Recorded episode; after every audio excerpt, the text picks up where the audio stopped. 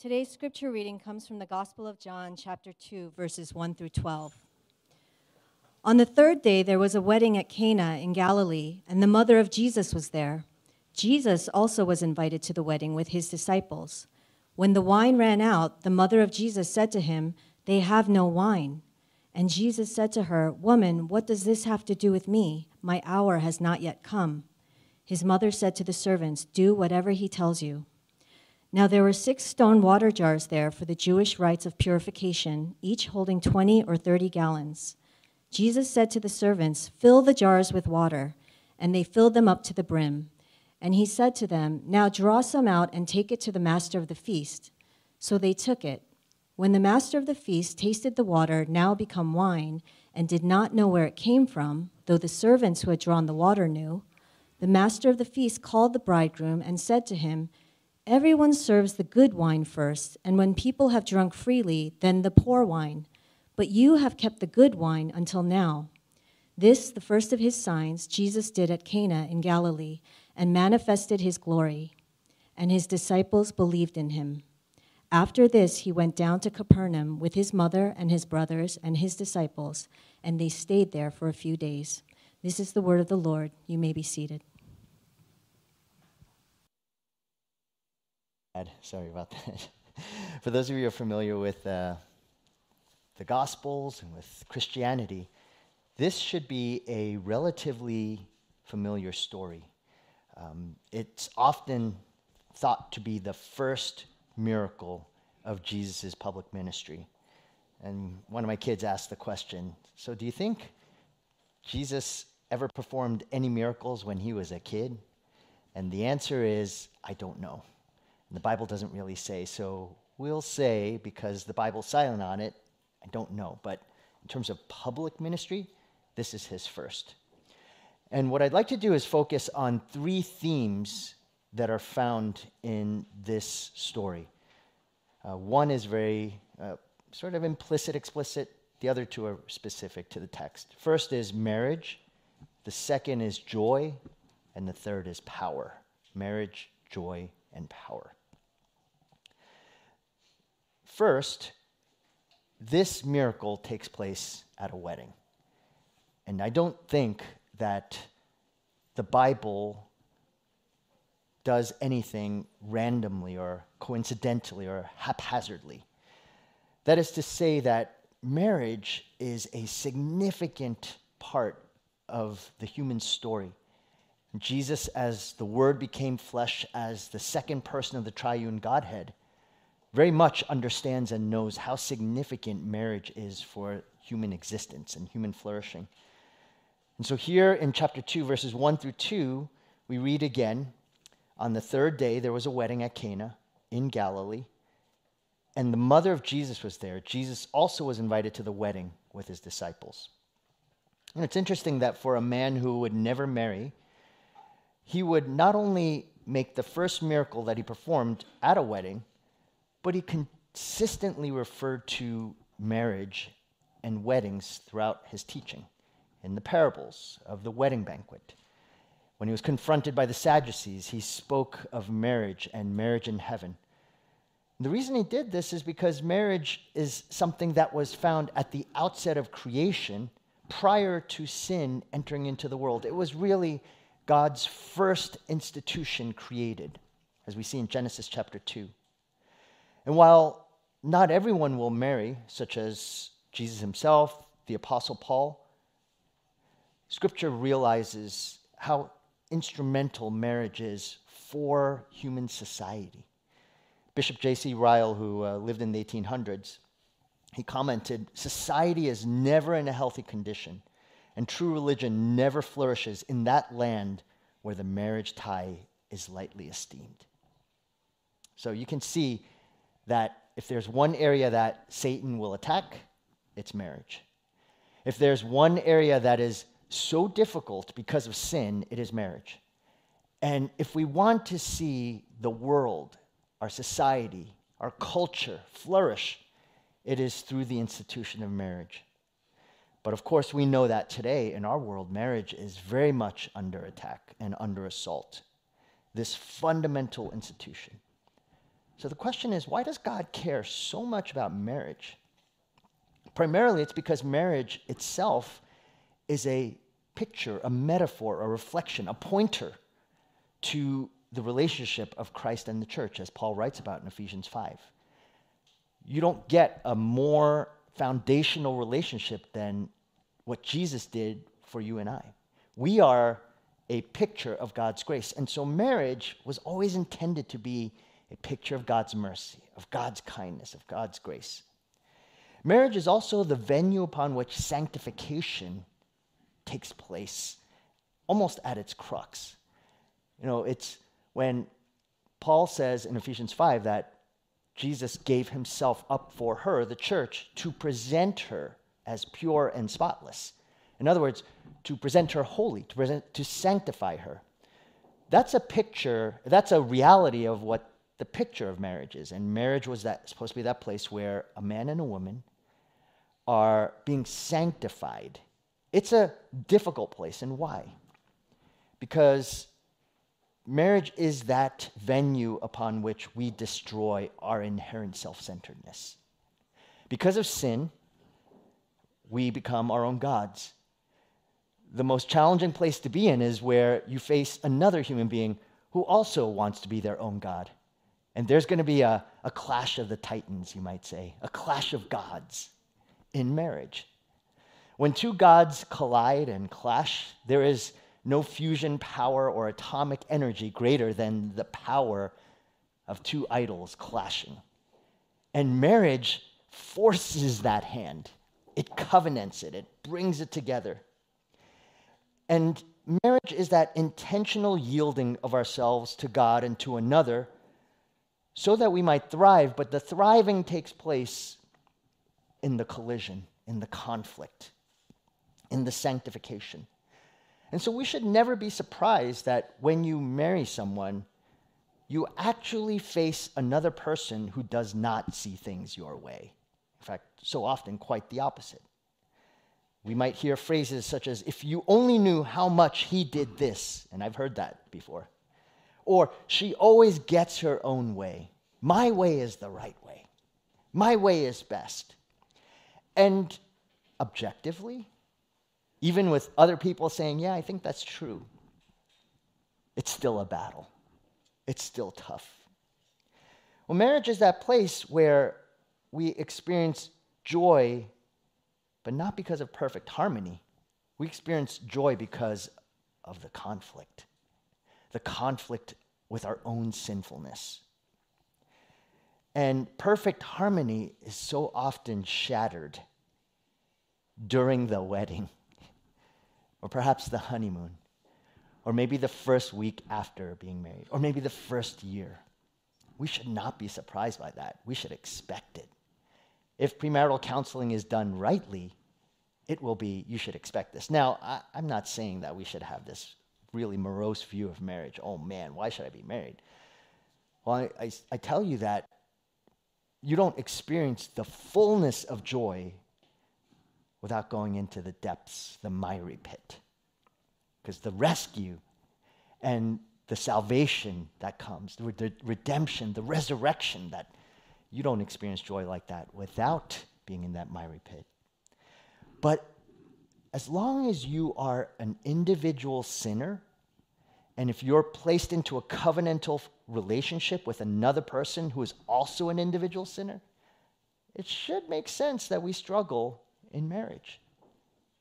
Tim Keller writes The reason that marriage is so painful and yet wonderful is because it is a reflection of the gospel, which is painful and wonderful at once. The gospel is this we are more sinful and flawed in ourselves than we ever dared believe. Yet, at the very same time, we are more loved and accepted in Jesus Christ than we ever dared hope. This is the only kind of relationship that will really transform us we experience, and you should expect, the pain of marriage. But if you can trust in Christ through it, you experience the wonderment of marriage, just like the gospel. And only that relationship is truly transformative. Anything less, and you're settling. I don't know about you, but I don't want to settle for mar- in my marriage to simply be partners or business partners, glorified roommates, um, parental managers. I mean, how many of us have yielded our marriage and given up and said, I guess I'm just a parental co partner, a manager, a business partner with this man, this woman? If that is you, you're settling. And what the Lord is saying here is, He did not create marriage for you to simply get by, to just make it, to squeak by. It doesn't mean that you don't face hardship. And as long as you are an individual sinner in this covenantal relationship, it will be hard. It will be difficult. There will be real pains and sorrows. And yes, you can avoid the pain and sorrow by not talking, by not talking about anything serious, by not confronting, by not giving of your heart, by not giving of your heart so much that it might be stepped on, actually. But if you're not willing to vulnerably reveal your heart, and even to the point of complete pain, you'll never experience the joy that the Lord has set before you in marriage. You cannot understand the wonder and beauty of marriage without pain and struggle. Without the pain and struggle, and I know so many of us concede that. We say, I don't want pain and struggle. I just want to have peace. And so we never deal with any core issues. And by doing that, we're protecting ourselves actually not from the person we're married to, but from the Lord. The Lord has given you your wife and your husband so that you can deal with the self centeredness of your soul, your idolatry that is core in you because of sin. And until you recognize that and say, I'm not going to settle, going to fight for this marriage, and I'm going to fight for honoring Christ above all, only then will you experience the joy of the Lord in that marriage.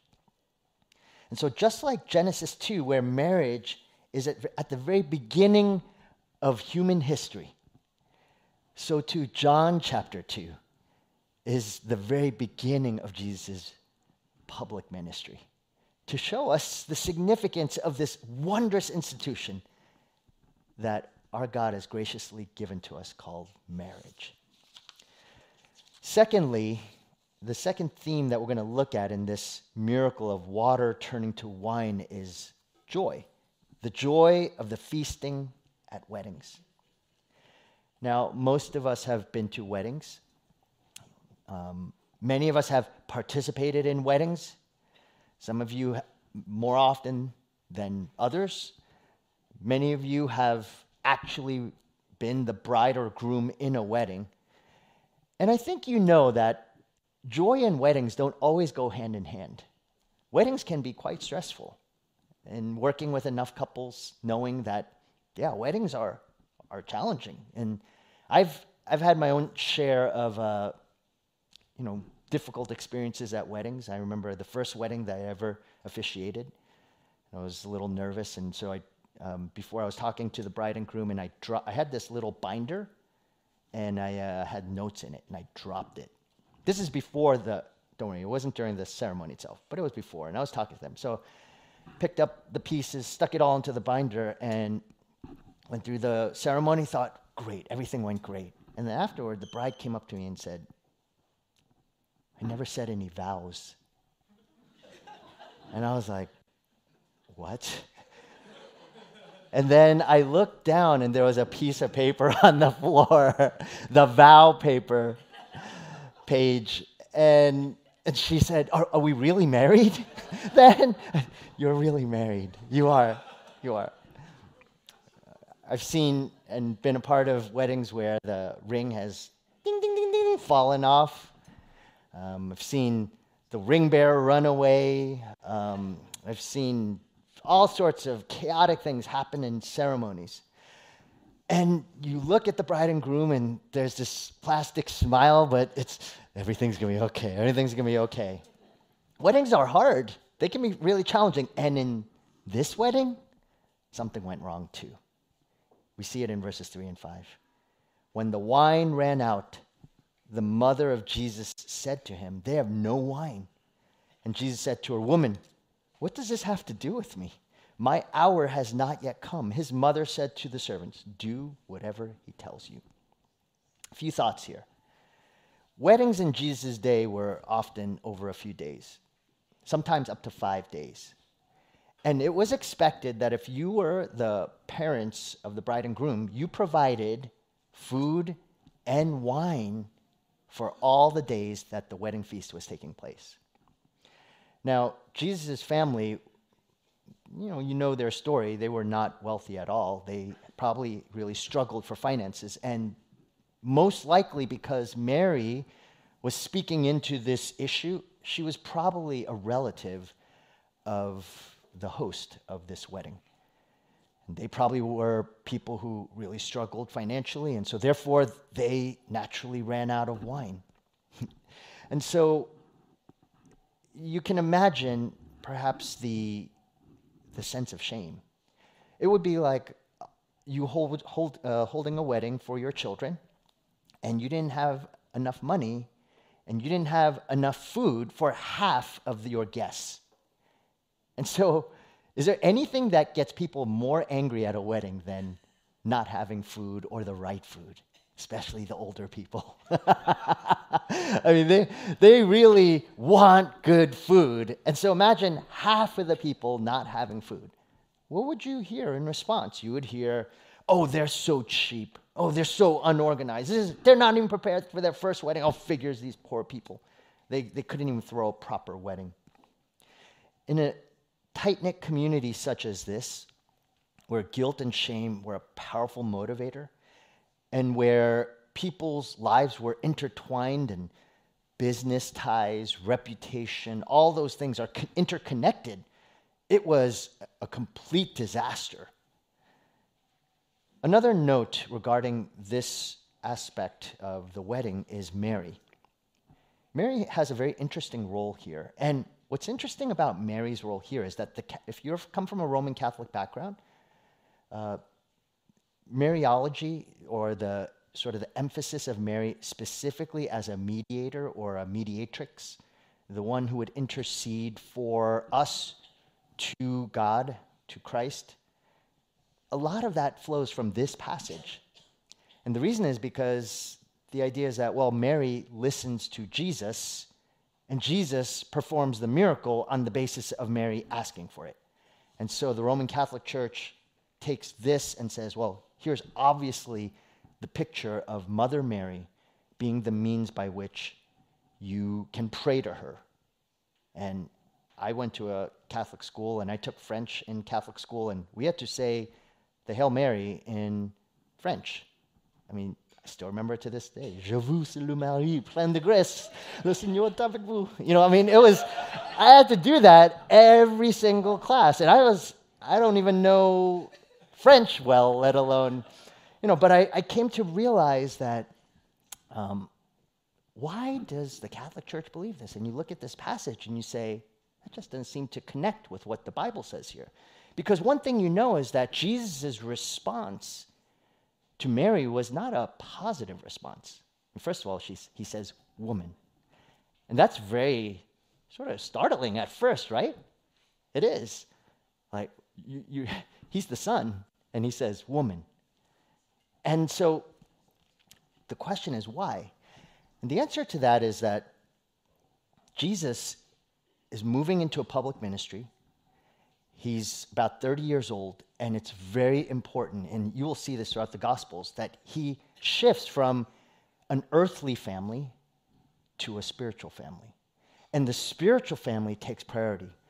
I mean, if he had done this on the basis of the fact that he was the son of Mary, well, then he would have been just like every other son who felt some sort of filial piety towards their, their mother or their father. As we all know, and especially those of us who are older and have older parents, when the parent says something, there's this instinct to say, well, you're the, you're the elder, you're my elder dad, you're my elder mom, so therefore I need to accede to you. And what Jesus is saying is, that's not going to be the primary relationship. I am here to do the will of my Father. That is utmost. And that also says something about what you and I are to consider as family. Now, I'm not saying we shouldn't care for our family, our mother, our father, but Jesus is so clear. We'll see this that once we turn to Christ, and also this we're going to find this to be the case forever and ever in eternity, our family is actually here. And yes, I have a biological earthly mother and father, and I must honor them. I have an earthly wife, and I must love her as Christ loved the church. I have earthly children where I have to protect them, provide for them, and care for them. But that will end one day. But what will remain is my relationship to them if they are in Christ as brother and sister. And that's the same here. And I, I wonder how much we take heart to that. You know, I think we got a little bit of a sense of that at the retreat. Like there, I didn't feel as though, I mean, I was with my wife, my kids, but I was with my family, the family of God. And there was a warmth and an intimacy and a love and a delight to be with you. It wasn't just because I got a couple of encouragement cards, and I got a really awesome one from Michaela. uh, I, it wasn't just because of that. It wasn't just because I got some great conversations. It's because I was with my family. And Jesus is going to make this point to his mother Woman, what does this have to do with me? My hour has not yet come. Mary is a special woman. She did bear Jesus. That's incredible. But she's still a woman, an earthly, fleshly woman. She is not a mediatrix.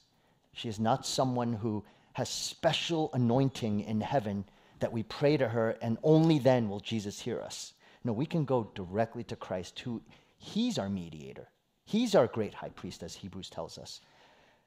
In John chapter 17, verse 1, Jesus prays, Father, the hour has come. Glorify your Son, that the Son may glorify you.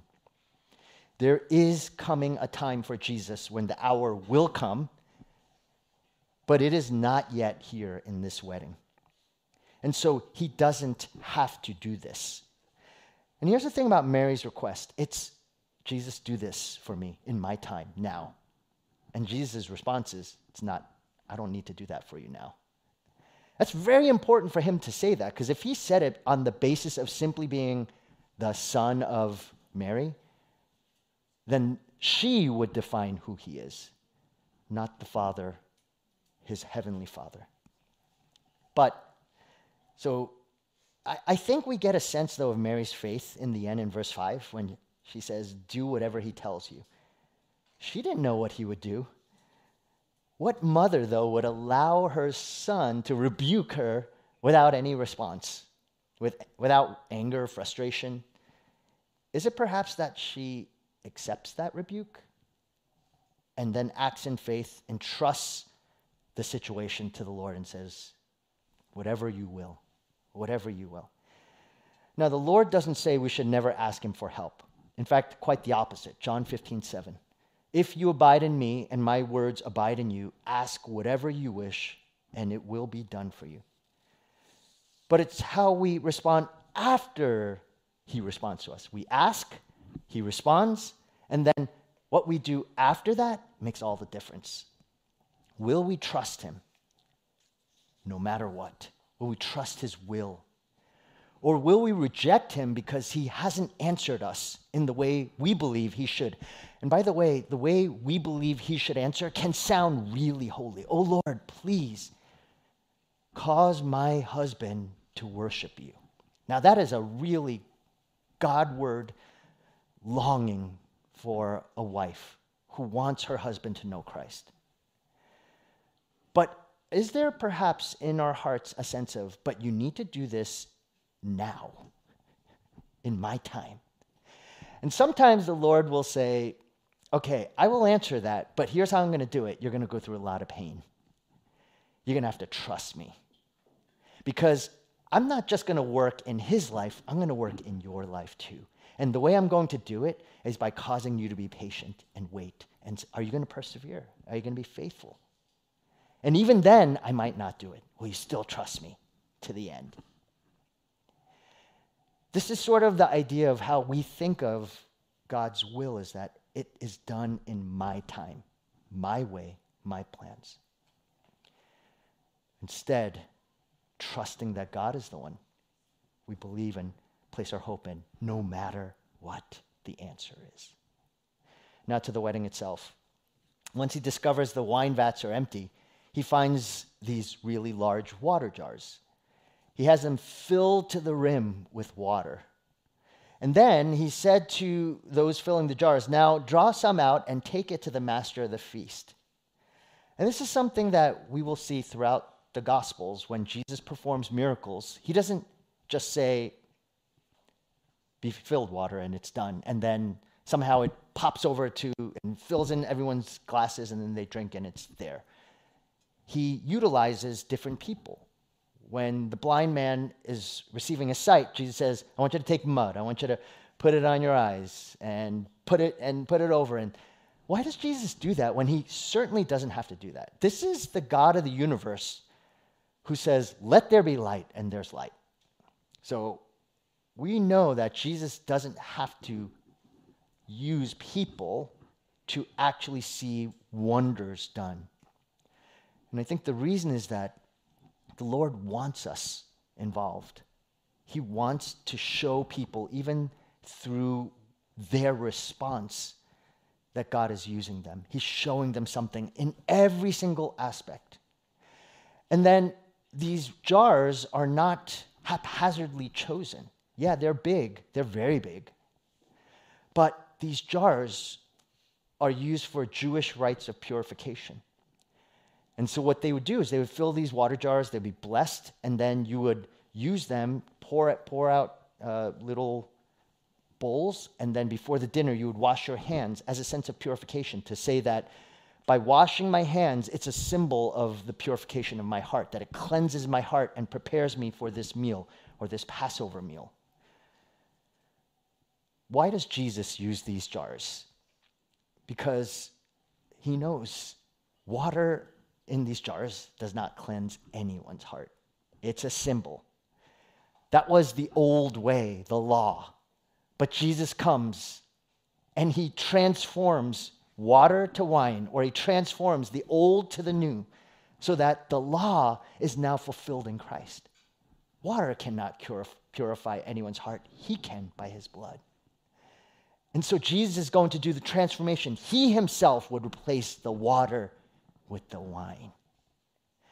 But the cost of this transformation was far greater than this miracle. It's the end result of this miracle, verses 9 and 10. When the master of the feast tasted the water now become wine and did not know where it came from, though the servants who had drawn the water knew, the master of the feast called the bridegroom and said to him, Everyone serves the good wine first, and when people have drunk freely, then the poor wine.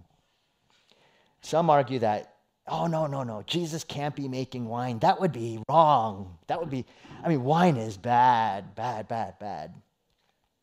Or they would say, oh, no, no, in Jesus' day, wine had very low alcoholic content. So it was basically drinking water with a smidgen of wine.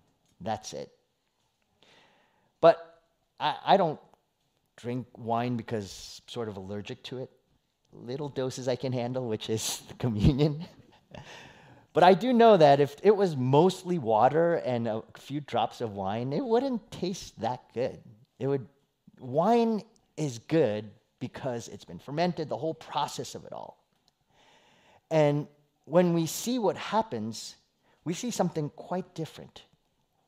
Methodist minister Thomas Welch, yes, that Welch, was so adamant about removing wine from communion that he came up, literally came up with the process of making grape juice, Welch's grape juice, because he didn't want alcohol in communion.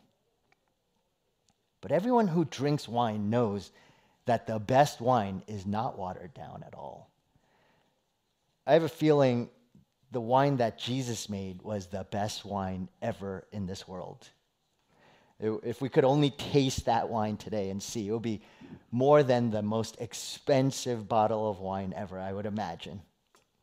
Um, and I'm not advocating drinking as much as you possibly can to get drunk or anything like that, but wine, just like marriage, is meant to show us a reality, a spiritual reality. And what wine produces in your body is warmth, so your body temperature changes.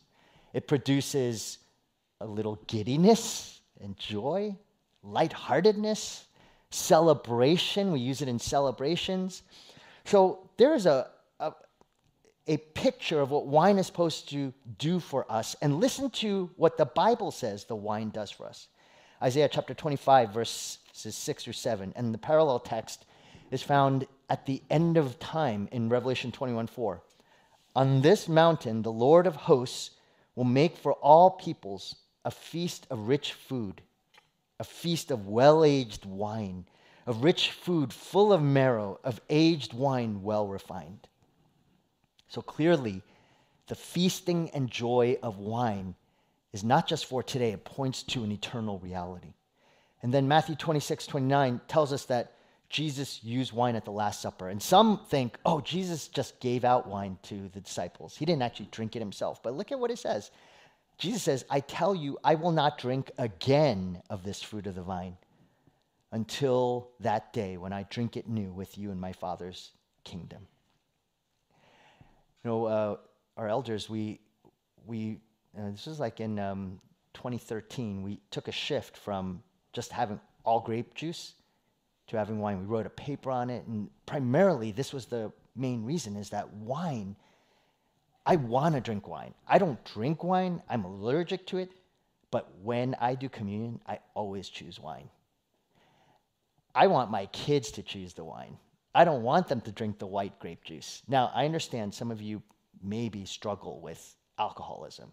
That there's an understanding to that. But I want to encourage, eh, this might sound odd coming from someone like me, but I want you to drink wine. You know, when you drink communion, drink the wine. We shouldn't have grape juice left over. And you know what? This little bit will not get my children drunk. It really won't. I want them to drink it because there is a physiological change that takes place when you drink wine. I feel warm. It does make me happy to do it. And I think that that's what we're supposed to be feeling with the Lord's Supper that sense of joy. And I'm not saying we'll go out and start drinking like I said, getting drunk, but I do think that this reference to wine is that, that little bit of feeling is supposed to point me infinitely to forever feasting in Christ. Why does the world get to enjoy these things and think, okay, but for a Christian, we need to be morose and solemn and gloomy? No, we should be the most celebratory. We should feast. We should delight. We should laugh. And uh, George just said this to me. He was saying, you know, those who are the poorest of the poor, when they laugh, it is from the just the gut.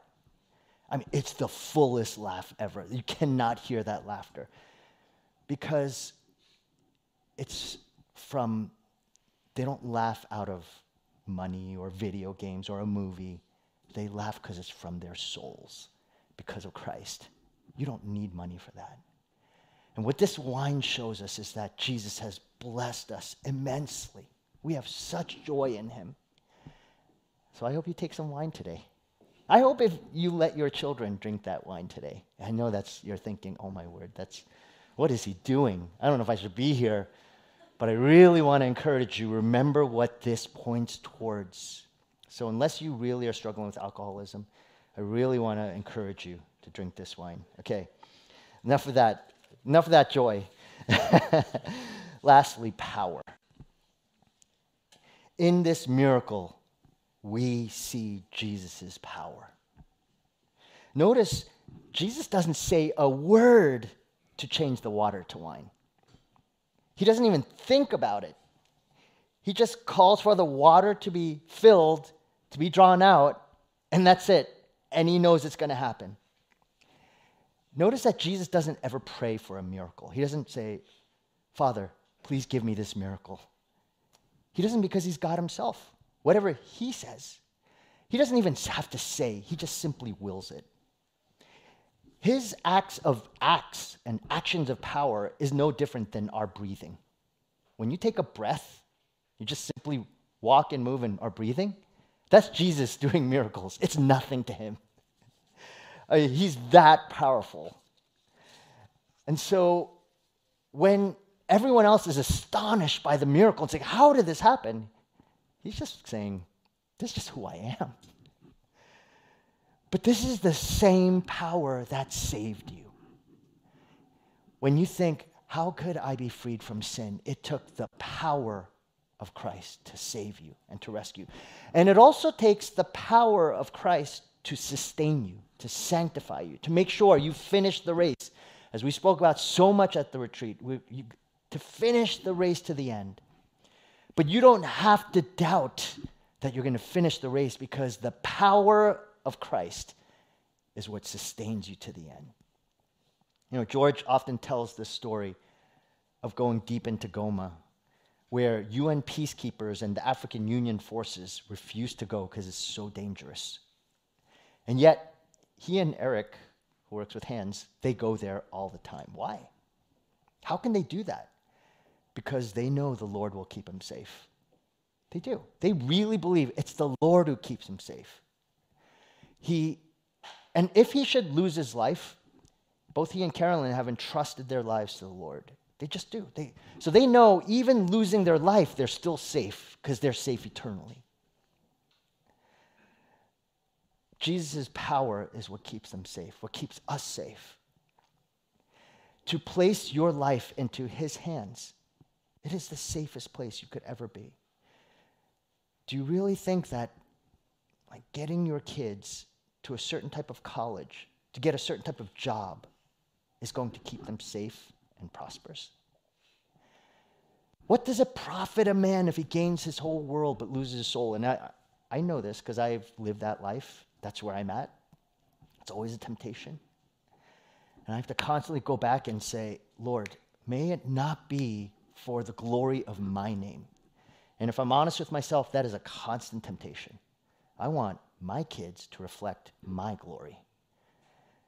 And the Lord is saying, that is terribly unsafe. Because if they go to school, no matter the school, no matter the, the, the job, no matter the career, no matter uh, the amount of money they make, but if they lose their souls, are they safe? No, they're on a road to destruction. And I am afraid that too many of us in this very important stage of parenting, we are perhaps, without even realizing it, drifting drifting towards they need to be the best athlete possible. They need to be the best dancer possible. They need to be the best artist possible. All for the cost, at the cost of their souls. And this is the most dangerous path you can take for your children. Do we really think my retirement plan is going to keep me safe? Do you really think that if I have this house it's gonna, it's, I just gotta buy that house. And then everything will be wonderful. From that point forward, it's a lie. You are not safe there. I can't tell you how many times I hear of people who buy that house, but in that house is a place of destruction, division, conflict, evil. And where people will say, I wish I never spent time in getting that house working so hard in getting that job and working so many hours and being delinquent with my children, with my wife. We are not protected there. We are not comforted there. To think this way is to fail to see the God of almighty power here in Cana. He doesn't have to say abracadabra. He doesn't even touch the jar. He just simply wills it. That's safety. That's where you are most safe. A vaccine will not keep you safe. A surgeon will not keep you safe. Making sure that everything is, you take your hand sanitizers and all your cloths and cover it all. A gun in your house. I was saying this in the first service. I, I recently bought a, a fixed blade knife. So when I go hiking, um, if a mountain lion comes after me and my wife, I will take it down. I really did. I watched a bunch of videos where mountain lions are like literally going after hikers. So I thought, oh man, I need a knife. That's not, that's not going to keep me safe. I know it. I'm, I'm a doom. I'm just another prey to him with a, with a small blade. That's it. The Lord is the one who keeps me safe. He is. I mean, do you believe that to be true? This story, this miracle is here to show us God is in control of our lives. He is. He's the one who controls our children's lives. Can you trust Him with your family, your marriage? He's asking this every day. The way I know that we can trust Him is that Jesus not only changed the water to wine, dramatic miracle, but you know, even this miracle points to another miracle, another cup of wine. This cup of wine would be used throughout Jesus' life. When did he use it? At the Last Supper? When he lifted up that wine, this wine is for a new covenant. If you just take a, um, just do a concordance uh, research, like a search in Google or wherever, on wine and cup of wine in the Old Testament. And you know what it refers to? Judgment, wrath, God's wrath. He always refers to the cup of wine as the wrath of God against sinners. So when Jesus takes that cup and he says, This is my blood, he's saying, I will bear sinners' sins with my bloodshed. And this wine will show that, it will prove that. And then after having that Lord's Supper, he goes with his uh, disciples, climbs the Mount of Olives. He has them stand aside. He goes to pray, and he's on his knees. And the intensity of that situation, knowing that he's going to the cross, he cries out and says, Father, if it is your will, remove this cup from me. Take away this cup. This cup of wrath is too great. It's too strong. I, but then these final words Not my will, but your will be done. And then when he's on the cross, he's offered wine. Remember that? That wine is just constant throughout. So the first miracle, wine, feasting, joy, promises. But the cost of the feasting, joy, and promises for his people would be bear this wrath, this dark road, take it.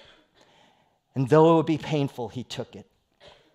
And on that cross, he would still see that wine, so that we read in Revelation, the wine of feasting returns for us for me and for you. This is the God that we worship every time we come to this table. That's why I want you to drink the wine. Because when you taste that wine, and there's a little, little kick, and it's a little warm, you remember he bore this wrath for me. For me. That power, though, is now upon which I live. And I am feasting forever. That's the promise. Where is your safety? Where are you most safe? Are you afraid in this world? Afraid of politics? Of who's president? Of a war? Of a, of a, of a disease? A plague? If fear controls you, you've forgotten that Jesus has done the work for you. He's the one who keeps you safe. The God of Cana, the God who loves us so. Let's pray together. Father, I am afraid that myself, some here, we forget quite often this great power that we have in Christ Jesus. Your Son, the Word became flesh in this season of Advent as we look towards the incarnation. Thank you that you rescue us from sin and death forever. As we drink this wine today, O Lord, the blood of Christ, as we experience the warmth, as we experience uh, just the different feeling that that wine gives, may it sink deep in our hearts and cause us to remember that dreaded cost. Jesus, it would be so great that in that moment you would say, Father, remove this cup from me. As blood poured out of your pores, Lord Jesus.